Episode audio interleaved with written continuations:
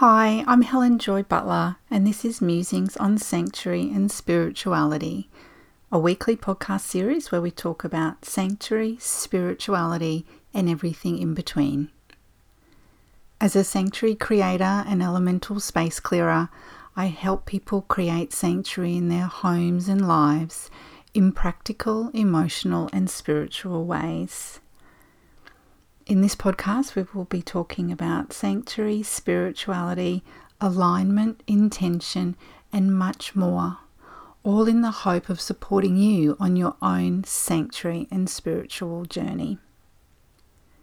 I invite you to take time to pause, to settle in with today's episode, and if it feels right, to spend time journaling your thoughts and learnings afterwards because it's when you embody these learnings that you will achieve greater alignment in all aspects of your life.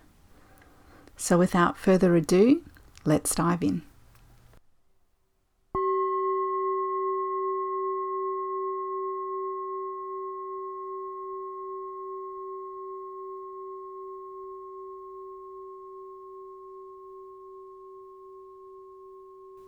Hello and welcome, dear listener. This is the third and final episode in this little series that we've been doing on the Sanctuary Toolkit. So, last week I shared with you what's hiding inside my Sanctuary Toolkit for my body at the moment. And the week before, I shared with you what's hiding in my Sanctuary Toolkit in my home. So, if you haven't dived into those two episodes, I highly recommend you listen to those because today we're going to be diving into the final Sanctuary Toolkit, which is life. Now, we don't start at this level of creating Sanctuary because it's not the easiest place to start. but that doesn't mean we shouldn't have items in our Sanctuary Toolkit that help us create sanctuary in our life when we first start our journey. We should definitely. But sometimes life can mean big things, big changes, big events, difficult events, difficult changes. And we don't necessarily want to start here unless we kind of really have to. And usually, what that means is the universe has created a situation where we need to make a shift and a change that perhaps we didn't expect to have to make. So I invite you please to go back and listen to those other two episodes as well, and also another episode to check out that supports this specific episode is episode 6, which is called Sanctuary Matrix Creating Sanctuary in Your Life. So, that particular episode, episode six, goes really well with this one. So, again, if you haven't listened to that, I invite you to go back and dive in with that when you have a moment. So, before we move forward with today's conversation, I'd like to share the Oracle card that came forward to be shared to guide us through today's episode. It's from the Gaia Oracle deck by Toni Salerno, and the card that came forward has the words Enchanted Forest. It's got a picture of a trunk of a tree with branches coming out to the side, a little bit like somebody's arms, but there's about five branches on each side. No leaves on the actual branches, but behind the tree trunk and the branches are a heap of beautiful green leaves. Above that tree trunk is a full moon in all its glory. And then around the full moon are autumnal coloured leaves. The words underneath Enchanted Forest are mystery, magic, and excitement.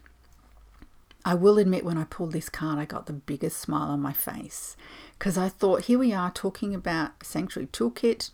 We're talking about what can be in our sanctuary toolkit to help improve our life from a sanctuary and spiritual perspective. And here we are getting a card called Enchanted Forest with mystery, magic, and excitement. So I see this as a beautiful invitation to realize that our life can be full of mystery, our life can be full of magic, our life can be full of excitement So, hey, why don't we actually create this thing called a sanctuary toolkit and put things in it that help enhance those areas? So, today I want to talk with you about the things that I've currently got in my sanctuary toolkit from a physical, emotional, and spiritual level. Now, these are things that have evolved, have changed, that perhaps have been in my sanctuary toolkit for some time, but that I just haven't pulled out for a while. Or maybe they're new things that I'm resonating with and thinking I want to actually include that in my toolkit. Because remember, this is your sanctuary toolkit. You can have in it whatever it is you want. so, firstly, let's look at sanctuary on a physical level what is it that I do in my life on a physical or practical level to help bring about sanctuary? So, the, the big main thing in my sanctuary toolkit that I'm currently working on is ritual and routine around my spiritual practices. Now, that might sound really, really daunting. Some people don't like ritual. Some people don't like routine, and therefore, when we think of those things, we think of hard work. We think of something that's arduous. We think of, oh my gosh, I've got to follow someone else's ritual to make it a reality in my life. That's not true. You get to choose the rituals and the routines that support your own spiritual practices. I yes, and perhaps like many others, I thought, yeah, I'll follow that person's ideal, that will really work. And you know what? Maybe it did a bit, maybe it didn't. So at the moment, for me, what do my own rituals and routines look like for spiritual connection? So I have a daily meditation practice, morning and night. A really basic little ritual I do every single day when I go to my desk to sit down and work, before I do anything, I light a candle and I have a little bit of sage and I sage my body. And I just kind of put up a little intention that I will be there to do the work that needs to be done, you know, on that day. I shared in the previous episode, I have this little routine, and yes, I think it's also a ritual where each night before I go to sleep, I put my hands on my body my right hand on my heart and my left hand on my belly. And I just take some um, breaths. I connect in with my body. I connect in with my day. I give thanks and gratitude. So you don't always have to do these massive, big rituals, and your life doesn't have to be full of routine. But from a physical level in my toolkit, this is really, really important to me at the moment. And it's actually really guiding me down the right path. On an emotional level, what have I got in that toolkit of life at the moment? I've got a job I love. I love showing up for myself. I love showing up for my clients. I love showing up for the work that I'm here to do. I love showing up and getting the guidance from my spirit team to move down whatever path it is I'm here to move down. And I really think that's important to acknowledge. It's like I've let go of the reins and said, hey, dudes, I'm here, I'm yours, guide me. And just following those signposts. Because the more you do that, the easier it becomes. And the less you feel like you're battling or fighting or having to control, you know, the work that you do or how you show up in the world. The other thing for me that's really important from my Sanctuary Toolkit on this level is hanging out with, spending time with, being in the energy of people I love and people who inspire me. So that could be someone you know in person, or it could also be someone you know online who is just doing something that inspires you whether you get involved with them from a distance or whether you get involved with them, you know, personally, where you might do some coaching or you might follow their program or whatever that looks like, there's always people around us who can inspire us and lift us to that next level.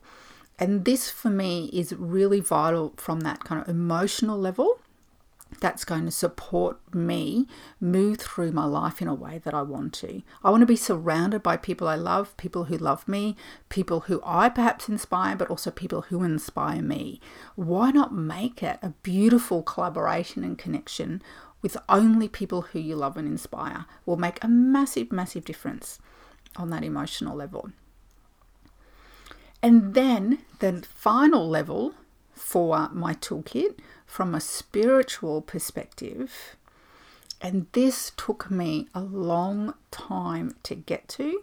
And it's something that I have to kind of connect in with every day, but remind myself of every single day is that I have certain strengths, I have certain superpowers, I have certain abilities that relate to that job that I love that are my truth, that are my essence, that have created a space in my body, in my life, in my world, because I decided to claim them, because I decided to own them. I guarantee there is something you're either hiding, something that you're ashamed of, something that you felt was a judgment upon your character, but that that thing is your superpower. That thing is your strength. Usually it's the thing that someone's judged you for from childhood. Usually it's the thing that society might not normally accept usually it's something that you've been told you know it's all in your head or you're you know you're silly or you can't believe that you're making it up. So i want you to really have a think today about what is it that thing that at, is at your truth that you know is 100% right about you but that other people have judged you for. Because it's by claiming that that absolutely everything else I've shared with you over the last three episodes, at least, but definitely all of the other episodes for this podcast in its entirety. If you can get to that point, if you can claim ownership and have full acceptance of what your own strengths and superpowers are, then you know that you've reached a point of sanctuary where you can now show up for yourself fully, but also you can show up for others fully and whatever that looks like, whether you're at work or with your family um, or running a business, it doesn't matter. You can show up for yourself in a place of truth, and that then, of course, will benefit and encourage other people to hopefully start their journey as well. So you can see why at the start of this episode I said, you don't start here. This is the hardest place of all. It's the longest journey you're going to take in your sanctuary journey, full stop. Because you can kind of get your home sorted and you can kind of have practices in your body. And yes, you're still having to work on those, but sanctuary in your life is the place where you will get your gold, but it will take quite a while or in my experience, it took a while. Perhaps yours might be a little bit faster than mine. So, why would you bother then? Why would you kind of go, well, if Helen, it's all too hard, why should I even bother? Remember, I said when you connect with your home in that particular episode, I said that you can create this external space that will help support you on your sanctuary journey. Then, in the episode where I spoke about your body, I said that that will help create an internal space. Yes, your clothes will show up externally, but they will affect you internally. So, all those other things you do for your body will help you internally. So, your home helps you externally and internally if you're starting to connect with the soul of your home.